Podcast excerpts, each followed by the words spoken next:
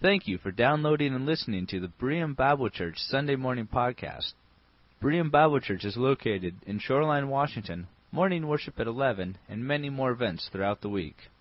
For more information, please visit our website at www.bereanshoreline.org. Yes, all, all the children are invited, grade school age, for Children's Church. They'll be meeting in a room directly across in that building. So if they go out the back and meet uh, Susie, and she'll take the young people over there. And then after the service, parents, if you'd like to go down the hall, turn to your left and go down, uh, you can pick them up there. Thank you guys for leading worship today and for all your work at Vacation Bible Adventure this past week. Uh, we appreciate so much. Now this morning we have a uh, guest uh, pastor speaker uh, with us today. Uh, we have our church, as um, was mentioned this morning. I think that's funny, pastor speaker. that's because he's a t- Bible teacher at college. Um, uh, we have our northern Northwest Grace Youth Camp starts today, and that is the churches that we are affiliated with from Oregon, Washington, and Idaho. Young people are all coming over. Most of them probably are in transit from the east and the south now, and they'll be going to camp this afternoon. And uh, we are, our church is part of the Grace Gospel Fellowship. It is a affiliation of churches around the country. And uh, we have a college in Michigan that we support. Uh, all of our pastors, all three of us, have uh, graduated from Grace Bible College. And uh, we are pleased today that uh, Professor Phil Long, who is going to be the speaker at high school camp this week, is here today. And I've asked if he would come and bring the message. I say pastor professor because he teaches on a regular basis on Sunday nights at uh, our church in the Grand Rapids area. He has done interim pastoring, and uh, so Phil, I want to invite you up. Phil has been at Grace Bible College for 15 years. He is the professor of Bible and the biblical languages, and just about everybody here who's been to Grace in the last 15 years has been in his class. And so, uh, some of them passed. And some of them passed. that's right. so that's good. All right. So let's have a word of prayer, and Phil, I would pray that God's uh, hearts will be open what God's placed in your heart today. Heavenly Father, we thank you for uh, bringing Phil out here today. We pray for his ministry camp this week that it'll, certainly will touch lives as he opens your word. And Father, we uh, thank you for his willingness to come and share the word with us this morning. May our hearts be open to your word, and may we be blessed by hearing your word this day. In Christ's name we pray. Amen. God bless you. Well, I'm happy to be here. Um, known about this church my whole life, uh, and honestly, it doesn't sound that old. Built in 1966. Gosh, that's prime of life. Uh, I was built in 63, so um, thinking, leave it alone. Don't take anything away. But it's cool that I guess if I understood this right, I'm the last person to preach from the pulpit in this position. Wow after I preached, I'll have to burn it. And Usually, when I preach in places, they don't want to move the pulpit forward; they want to push it further back. And um, so, uh, well, anyway, if you have a Bible uh, or something to read a Bible on, uh, open your Bible to the book of Acts, and I'm going to actually preach on the last two verses of the book of Acts. So go to all the way to the end of the book, and we'll get to those last two verses eventually. So navigate your way to Acts 28, about verse 30. And I'll set some context there in a minute. Uh, what, I don't know if you do this in this part of the country, but in Michigan, where I'm uh, living in exile right now, um, they uh, uh big thing to do in March is to fill out the brackets. You know what I mean? A big thing here. You know what I mean? Um, I, have never been that much into it. Uh, when I have participated in this uh, this spring ritual, it sounds cultic to me when they start talking about it, but there's prizes involved, and so I'm, I'm all about that. And so I fill out the brackets. I don't know that much about college basketball, I'm ashamed to say, and I don't have a really good method for picking who's going to end up in the final four or doing those sorts of things. And usually I just pick the favorite, you know, who, the number one, number two, number three. It's those four or five ones I have trouble with. Uh, you know, I'm going to pick the fourth or the fifth one. And usually by the first or second round I was I'm destroyed. I can't, you know, I can't possibly win, and I lose interest in the whole thing. I don't know if you've done this. If you have a method, you know the teams. Uh, my wife would choose uh, uniform colors, so Well, that, that sometimes works. Or I like the sound of Gonzaga. I don't know what that means, but I'm picking them. Uh, usually you've got a fairly good method or a thing in your head that's making you choose one team or another. Uh, probably very rarely, if ever, will someone pick Grace Bible College to be in the Final Four. Uh, Seattle Pacific University, I don't think they're going to make it. Uh, so you've got some some way to do. It. I, I, I've found a, a method uh, that really has worked the last couple of years, and I'm not a betting man. I don't encourage you to gamble, but I have been 100% right the last two years in filling out my brackets. And it really is quite easy. You just fill them in the day after the games, and you are 100% right. In fact, I can, I can with confidence boldly pick the winners of the games the day after. Now, the reason I bring that up is because the last two words of the book of Acts in Greek they messed it up in English, but in Greek, the last two things Luke wrote were the words boldly and without hindrance. And kind of when you read those as the last two words and then think back about the whole book of Acts, that's a theme that runs through the whole book. Paul preaches the gospel boldly and without hindrance for two full years, this verse says at the end of the book. Uh, Paul's in Rome. He's been preaching in Rome for two years. He's in chains, but the gospel is not in chains. He, he is in house arrest, yet the gospel continues to freely be preached uh, in a city that really isn't uh, open to the gospel at all. We don't know. Paul doesn't know if he'll be executed. He's going to go before Nero, the Caesar, the emperor of the Roman Empire, and the emperor is going to hear his case. The emperor could have a bad day and just say, you're dead. He doesn't know what's going to happen, yet the gospel continues to be boldly uh, preached without hindrance, uh, very with, with ultimate confidence. Paul continues his mission with boldness, boldness and confidence right up to the very end. And if you were to read the whole book of Acts, you got to wonder how he could do that. Because he's in prison, he's shipwrecked, he's beaten. Things keep happening that look like they're hindrances. And why is he so bold? Well, he's so confident uh, in the gospel that he knows that God has put him in this place to preach this gospel that he can say, like me picking the, the games after the fact, boldly with confidence, I'm going to preach this gospel because I know this is exactly what I, w- I am called to do. Let me set the context a little. Back up to verse uh, 25. Um, I'm not really a pastor, but I notice that pastors always do that. They tell you to turn to verse 30 and then they tell you to oh, back up to verse 25. So it's one of those pastor things. Three points and never start on the text you tell people to go to. Acts 28:25. Uh, Paul has been in Rome. He's uh, uh, rented an apartment under house arrest. Uh, probably not a difficult uh, situation for him, but he has to pay for all of this himself. Uh, Jews from various synagogues, and there probably were 10 or 12 synagogues in the city of Rome at this time. So representatives from these synagogues would come to Paul. He can't come to them. And they, Paul would do what he's done the whole book of Acts. He will try to reason from the scriptures that Jesus is the Messiah, try to win his people, and it almost always ends up in some sort of a split. So uh, look at verse 25. They, the Jews who are hearing this, disagreed among themselves and began to leave after Paul made this final pronouncement.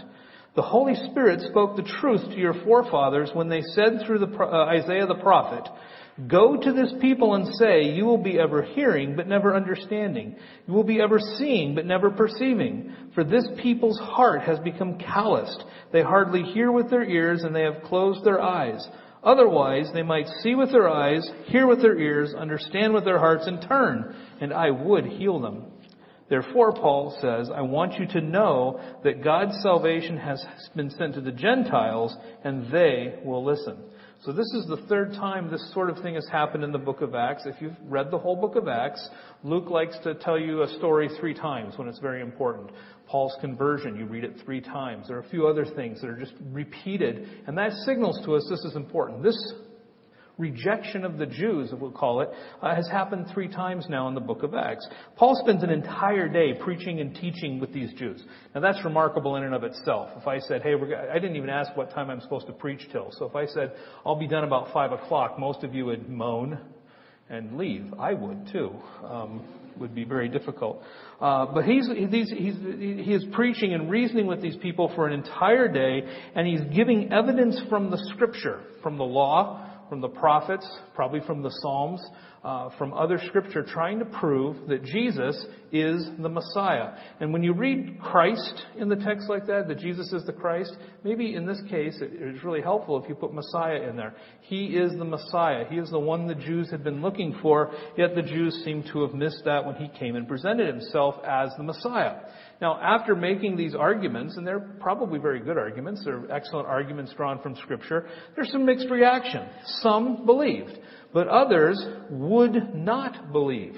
They just chose not to believe. And they, they just, uh, this is, this is what you're teaching, Paul. We just choose not to believe it. They're, they're rejecting Paul's gospel. And so Paul calls this, or Luke, I guess, announces this as a final statement. Acts 13, Paul said virtually these same words. Acts 18, kind of, 13 is in the beginning of his ministry. 18, kind of in the middle of his ministry. He says virtually the same words. And again now in Acts 28, he says virtually the same words, that he is turning to the Gentiles, and the Gentiles will accept his gospel. This is the third time this has happened.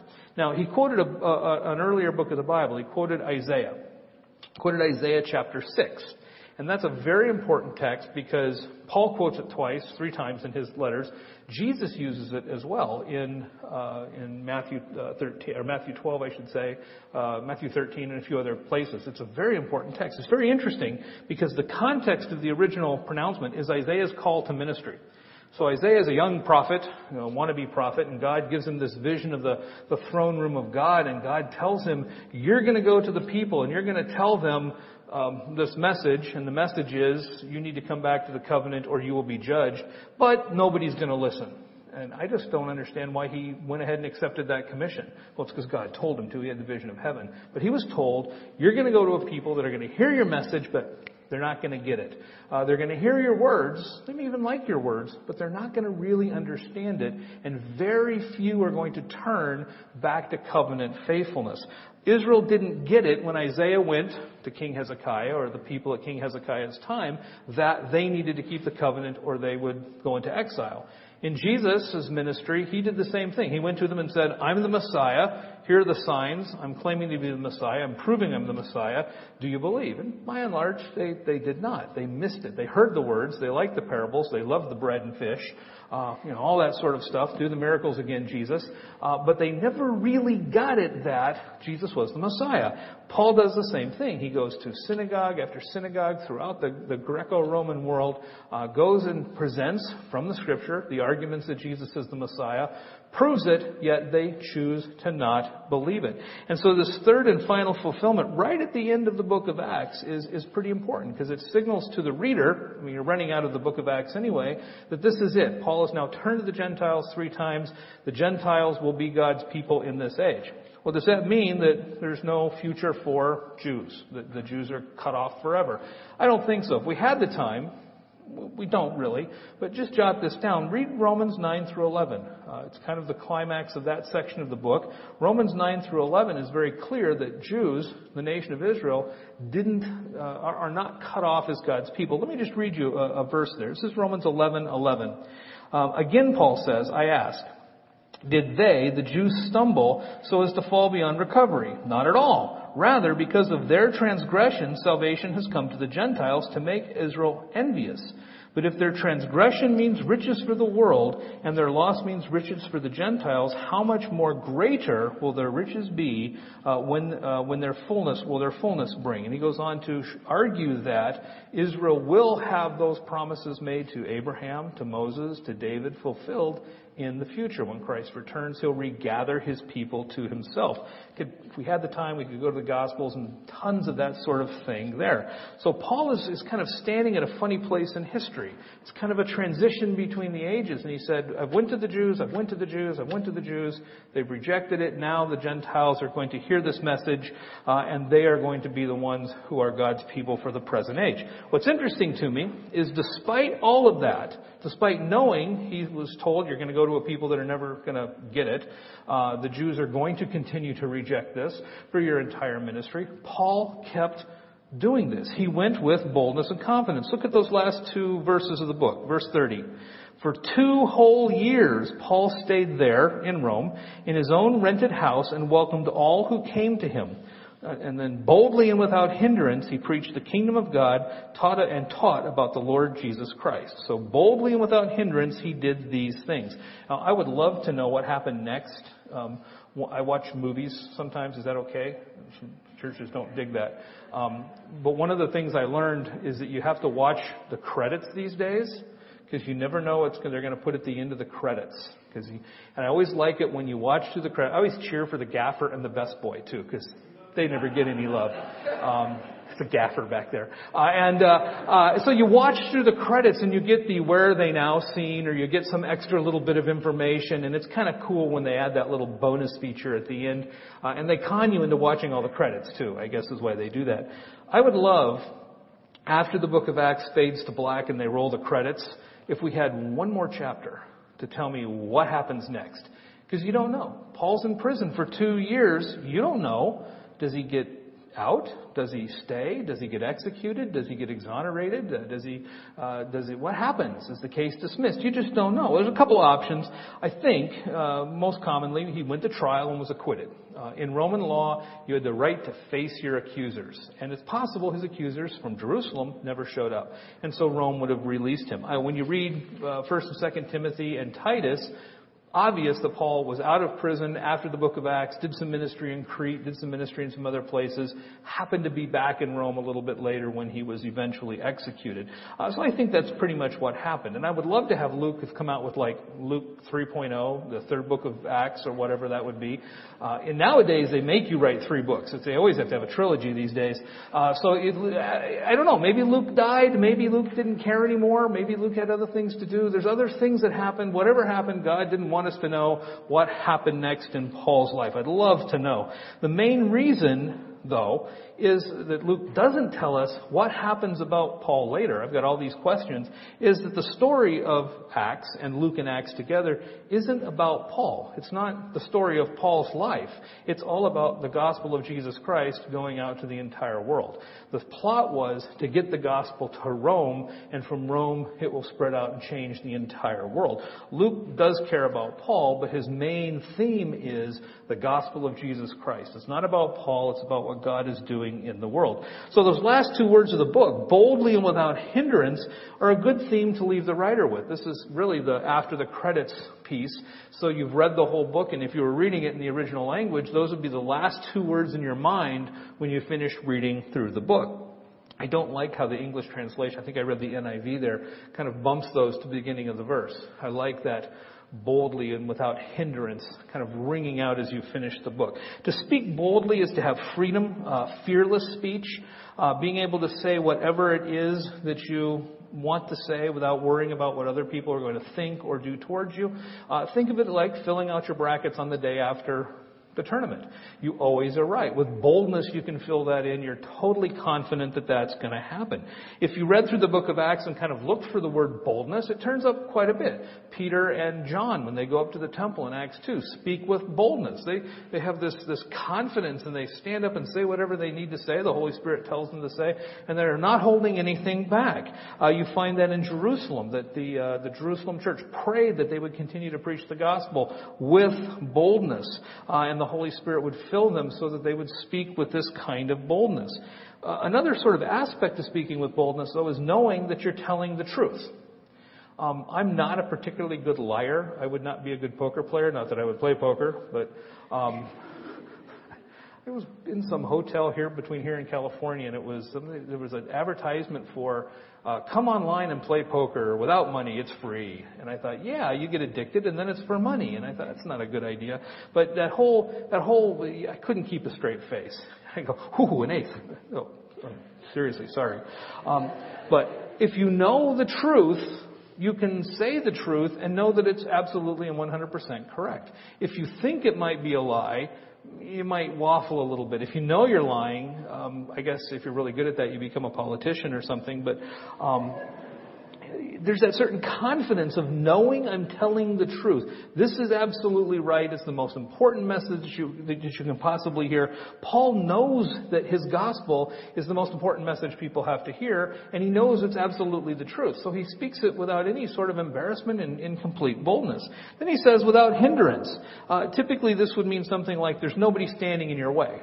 Uh, and it, it is a legal word. Well, this is a very rare word. It only appears here in the New Testament. But when it does turn up in secular Greek, it's used in legal um, context. So uh, maybe a legal restraint. Think of a, a, restraining order. Not that I've ever had any restraining orders, but I've heard uh, that you know if somebody's bothering you and they're harassing you, you can get a legal restraining order to say this person can't come within you know 500 feet of my house or something like that. Stars have to get these for uh, against crazy people. Um, uh, that's kind of what, there is no, nothing restraining Paul. There's nothing hindering him from preaching the gospel. Now, if you think about that, where's Paul when he says, I'm preaching the gospel without any restraint? He's under house arrest in Rome. Um, while that might not be chained to a wall in a dungeon someplace, there's a certain amount of restraint. He can't leave the house. He has to wait for people to come to him. Uh, there are restraints on his freedom. In fact, if you read the whole book of Acts, it seems like there's a lot of restraining going on. For example, uh, when he starts his ministry, Jews in Asia Minor, you know, the uh, Galatian churches, they're dogging his steps, following him, stirring up trouble. He gets uh, stoned and left for dead in Lystra. He gets imprisoned a couple of times. It just is a, it seems as though there's a lot of hindrance and restraining going on. Uh, the Roman Empire really didn't physically restrain Paul until the very end, uh, but he is arrested in Philippi. He's arrested in Thessalonica. He causes a riot in Corinth and is arrested. There are a number of times where he's involved in things where the government itself seems to be conspiring against him. I think you could include um, spiritual restraint there as well. When Paul writes 1 Thessalonians, which is one of his um, earliest letters, he says in uh, 1 Thessalonians 3 that Satan um, blocked his way. I wanted to come back to Thessalonica, but Satan quite literally tore up the roads. I couldn't get back. Uh, so all of these things, if you think about it, um, boy, Paul had a lot of. I mean, his his boat ride to Rome, he sunk. Actually says in in Corinthians that he was uh, shipwrecked twice, and that was before Acts 27 when he shipwrecked. Uh, so that guy was shipwrecked three times. I would not go on a boat with Paul. I just it's not. You know, and it was funny when you read Acts 27, he's giving all sorts of advice on how to sail the ship, and maybe that's the problem, is he was a backseat sailor or something. Um, but all of this is like there are huge restraints on his ministry. From a sort of secular view, you might think, my gosh, how can Paul say he's doing this without any restraints? Look at all these things that are sort of holding him back. But nothing at the end of the book of Acts hinders the gospel. Paul might be in chains, but the gospel is not. And nothing is going to stop the gospel from going from Rome now to the entire world. This bold preaching continues, uh, he continues and he says uh, to, to, to, boldly proclaim the, uh, the kingdom of God, which tells me that he continually, uh, for two years, is meeting with Jews and explaining to them that Jesus is the Messiah and this is what the kingdom is about. I think his confidence is based on several factors. First, uh, is that Paul can teach freely and with boldness because his gospel gospel is based on Jesus Christ. Uh, it's not based on his own thinking or his own outline or he came up with a book, you need to read this. His gospel was solely based on the person of Jesus Christ all the way through the book of Acts. Uh, he preaches that Jesus is the Messiah and that people can be right with God because of what Jesus did on the cross. And he doesn't really stray too far from that. Let me just give you, I have about four examples uh, here written down, but I, let me just give you one example. This is from Acts 13, and it's his first kind of big sermon in the book of Acts, kind of in the center of the book. In Acts 13, verse 26, he says this. Brothers, sons of uh, the family of Abraham, so he's in a synagogue speaking to Jews. Acts 13:26. And those among you who fear God, to us has been sent the message of this salvation for those who live in Jerusalem and their rulers, because they did not recognize him, Jesus, nor understand the utterances of the prophets, which are read every Sabbath, fulfilled them by condemning him, Jesus. And though they found in him no guilt worthy of death, they asked Pilate to have him executed. When they had carried out all that was written about him, they took him down from the tree and laid him in a tomb, but God raised him from the dead. And for many days he appeared to those who had come up with him from Galilee to Jerusalem, who are now witnesses to the people. Uh, Paul's sermon here is absolutely based on Jesus Christ. Who Jesus was from the prophets in the Old Testament, what Jesus did during his lifetime. And you notice there's no uh, little t- storytelling about Jesus. It's just all the cross. He goes right to the cross, the death and resurrection of Jesus. He rose from the dead, and because of that, people can have this salvation. Well, this is kind of tempting for modern 21st century Christians uh, to maybe downplay the centrality of Jesus and the death of Jesus in the preaching of the Gospels. Um, in contemporary culture, youth culture, uh, the 18 to 22 year old demographic that I usually work with in my day job, um, there's kind of a, um, a movement uh, to be spiritual without being religious, to be have a spiritual experience without encountering Jesus Christ. Uh, and there are a number of these sorts of things. They want to reject religion. They want to advocate loving your neighbor. They want to coexist. If you've seen those bumper stickers in this part of the world, I think you invented them. Um, I, I, I particularly like the one that has the Star Trek and the Star Wars logos, and everybody should just get along. I like that one. But uh, it's all the religions are the same. We're all sort of on the same planet. Let's love each other. Um, according to CNN's BeliefNet, which I don't know if you knew, CNN has a religious uh, uh, website. One fifth of Americans they surveyed described themselves as spiritual but not religious. Uh, they want to have an encounter with God in worship, but not with Jesus Christ. Don't bring up Jesus. And it's maybe a little uh, tempting to say, we want you to have the worship experience. We want you to have the religious experience, and we'll sneak Jesus in the back door. Uh, Paul didn't do that. Boldly and without confidence, he proclaimed that Jesus is the Messiah and that he died on the cross for your sins. I think it's possible we can um, emphasize social activities you can keep a church very busy, can't you? You've got all sorts of social events and you've got this thing to go to and that thing to go to and this group to go to and somehow you missed the gospel of Jesus Christ crucified and risen from the dead. How did that happen? It's tempting to do that because you can build the numbers pretty easy with the proper programming. Uh, but if you don't preach the gospel, you've missed the point. Paul's preaching centered on Jesus, what he did on the cross, and maybe to kind of tweak the words of the Philippian jail, jailer in Acts 16. Uh, what must I do to be saved? He said people are out there asking, What must I do to be right with God? What must I do to be saved? Our answer has to be Jesus Christ.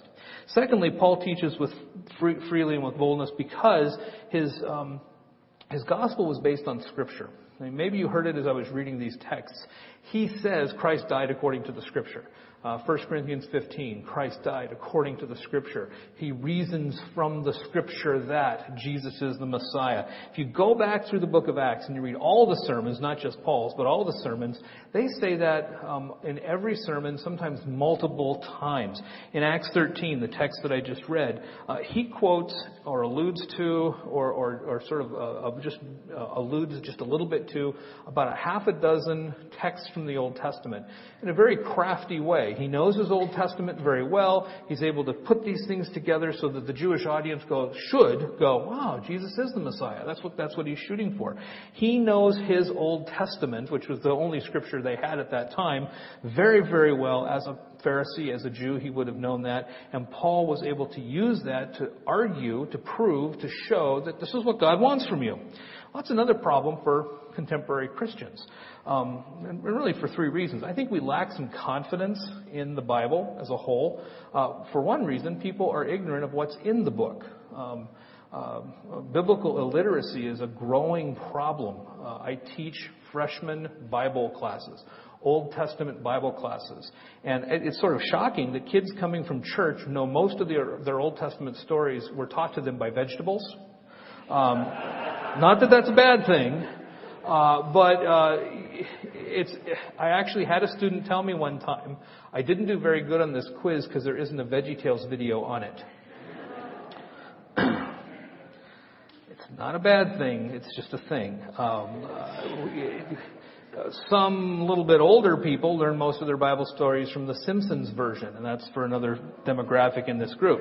Uh, there's a real problem to be overcome because sometimes we learn the big stories. Everybody knows David and Goliath, uh, but there's a lot more to what's going on there. There's a general biblical ignorance. Now, parenthetically, your church does really good. Uh, when you send your kids, they're they're smarter than the other ones. I'm talking about other churches. kind of serious there. Uh, but there's there's a general ignorance in the culture. Fifty years ago, when this church was built, uh, biblical values, biblical stories. Kids went to Sunday school. They learned the stories, and there were there was more kind of biblical knowledge in the culture. That's uh, reduced a great deal in American culture, European culture.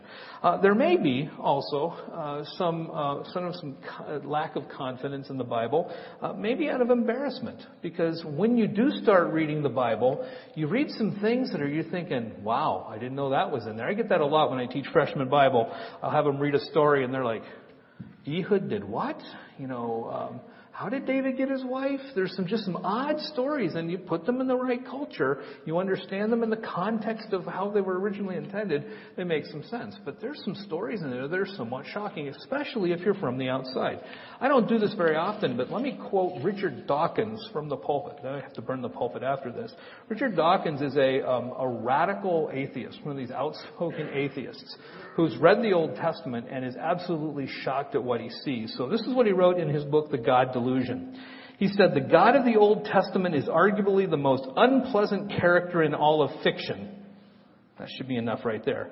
Uh, jealous and proud of it, petty, unjust, unforgiving control freak, a vindictive, bloodthirsty ethnic cleanser, misogynist, phobic, racist, infanticidal, genocidal, filicidal, pentas, pestilential, megalomaniac, sadomasochistic, capriciously malevolent bully.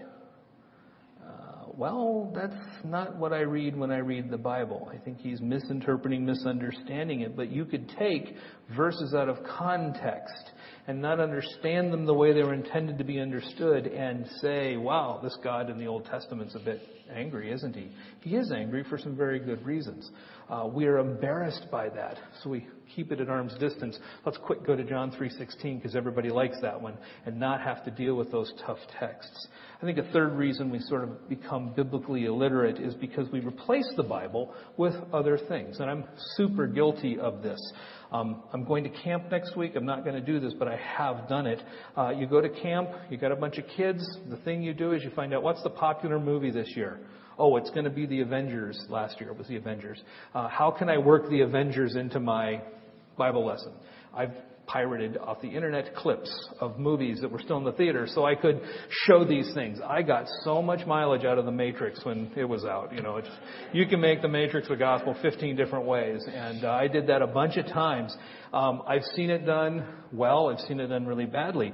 Um, it's easy to re- uh, Lord of the Rings. I mean, by golly, the coming king. It's so easy. Um, Gollum looks sort of devilly. I don't know. You can make it anything to anything you want. Um, I can roll the clip and I can talk about these things, and people are going, "Oh, he's cool. He likes Star Wars." Um, if I've replaced the Bible with the clip, if I've replaced the Bible with the illustration, if my illustration took over and run amok and they don't hear the scripture, I've missed the point. Paul had boldness and confidence because he stood on the foundation of the scripture. The third point is Paul could teach freely and with boldness because his preaching was the fulfillment of God's plan. He knew by revelation from God himself that he was doing exactly what God told him to do. And there's something unique about that in all of history. But Paul knew with absolute certainty he was preaching the gospel of Jesus Christ based on the scripture because he was doing exactly what God wanted him to do. If we were to read Luke Acts as a group, because those books are supposed to go together, Luke 1-1 says, I want you to know, Theophilus, the, and have confidence in the accuracy and the things which have been fulfilled among us. God planned it long ago. He fulfilled it in Jesus Christ. The book of Acts, or the book of Luke rather, ends with Jesus opening the scripture to the disciples. He says, These are my words which I spoke to you while I was still with you, that everything written about me in the law of Moses and the prophets and the Psalms must be fulfilled. And then he opened their minds to understand the scripture. And then Acts ends with this confidence based on the word of God that he is doing what God has called him to do. Uh, this is the plan of God from all of eternity past to bring Paul to this point where he's preaching this gospel at this place and this time. How can you not be confident in that if you're doing exactly what God has called you to do? Now think about the way I started this sermon. I said, if you absolutely knew who was going to win the basketball tournament, you could bet, if you were a betting person, uh, a lot of money and make a lot of money because you would know with absolute confidence that that was going to be true. You might even have the boldness to bet it all, sell the house, uh, put all the money you have on one game because you knew for certain it was going to come out. You would have that kind of confidence. Well, Luke tells us the end of this book of Acts, that we can have the confidence that the gospel is true. It's based on Jesus Christ. It's based on the scripture. It's what God has planned all along. You can have absolute confidence and boldness. I'm, I'm kind of curious why we get so hindered in our gospel presentation. Why do we fall back to uh, the illustration? Why do we get scared of the scripture? Why do we get scared of saying Jesus died for your sins? We need to absolutely stand on the foundation of scripture and preach the gospel of Jesus Christ with the same boldness and confidence that Paul did in the book of Acts. Heavenly Father, I do thank you for this uh, church, and I do thank you for the fact that they do, in fact, stand for the gospel. Uh, they do preach your word uh, very clearly from this pulpit.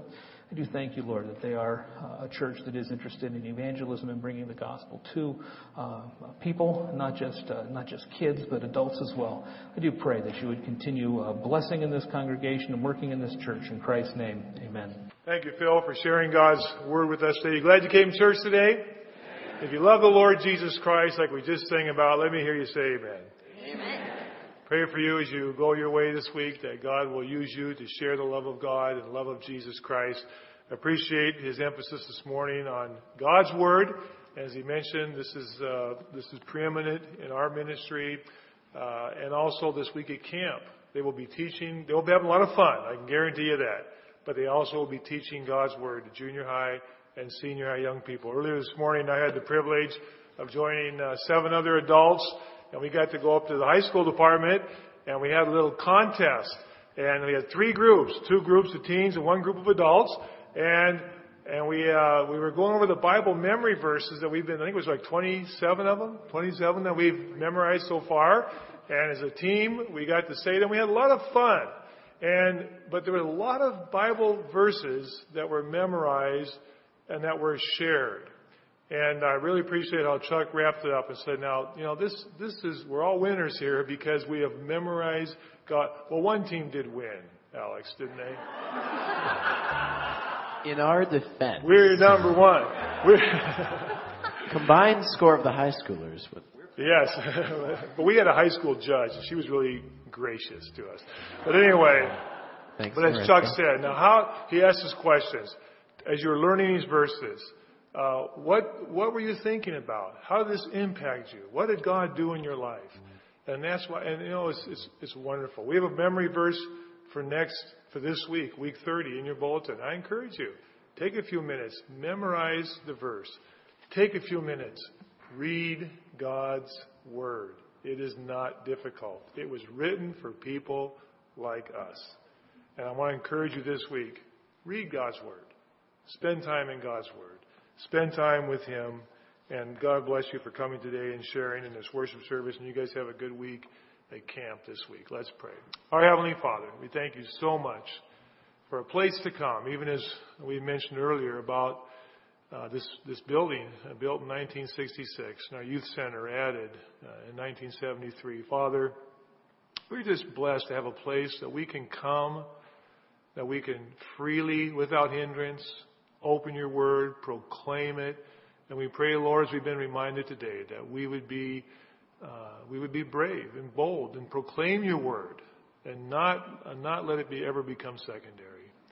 We thank you for a, a faithful congregation to provide this facility and that we can use it. And I just, I thank you, Lord, for the way it's used throughout the week, for Bible study fellowship, for Chinese Christian fellowship, for our own programs, youth and children, our adult ministries, outreach events, the picnic this last week that uh, so many came and shared along with VBS throughout the week. We're just so blessed.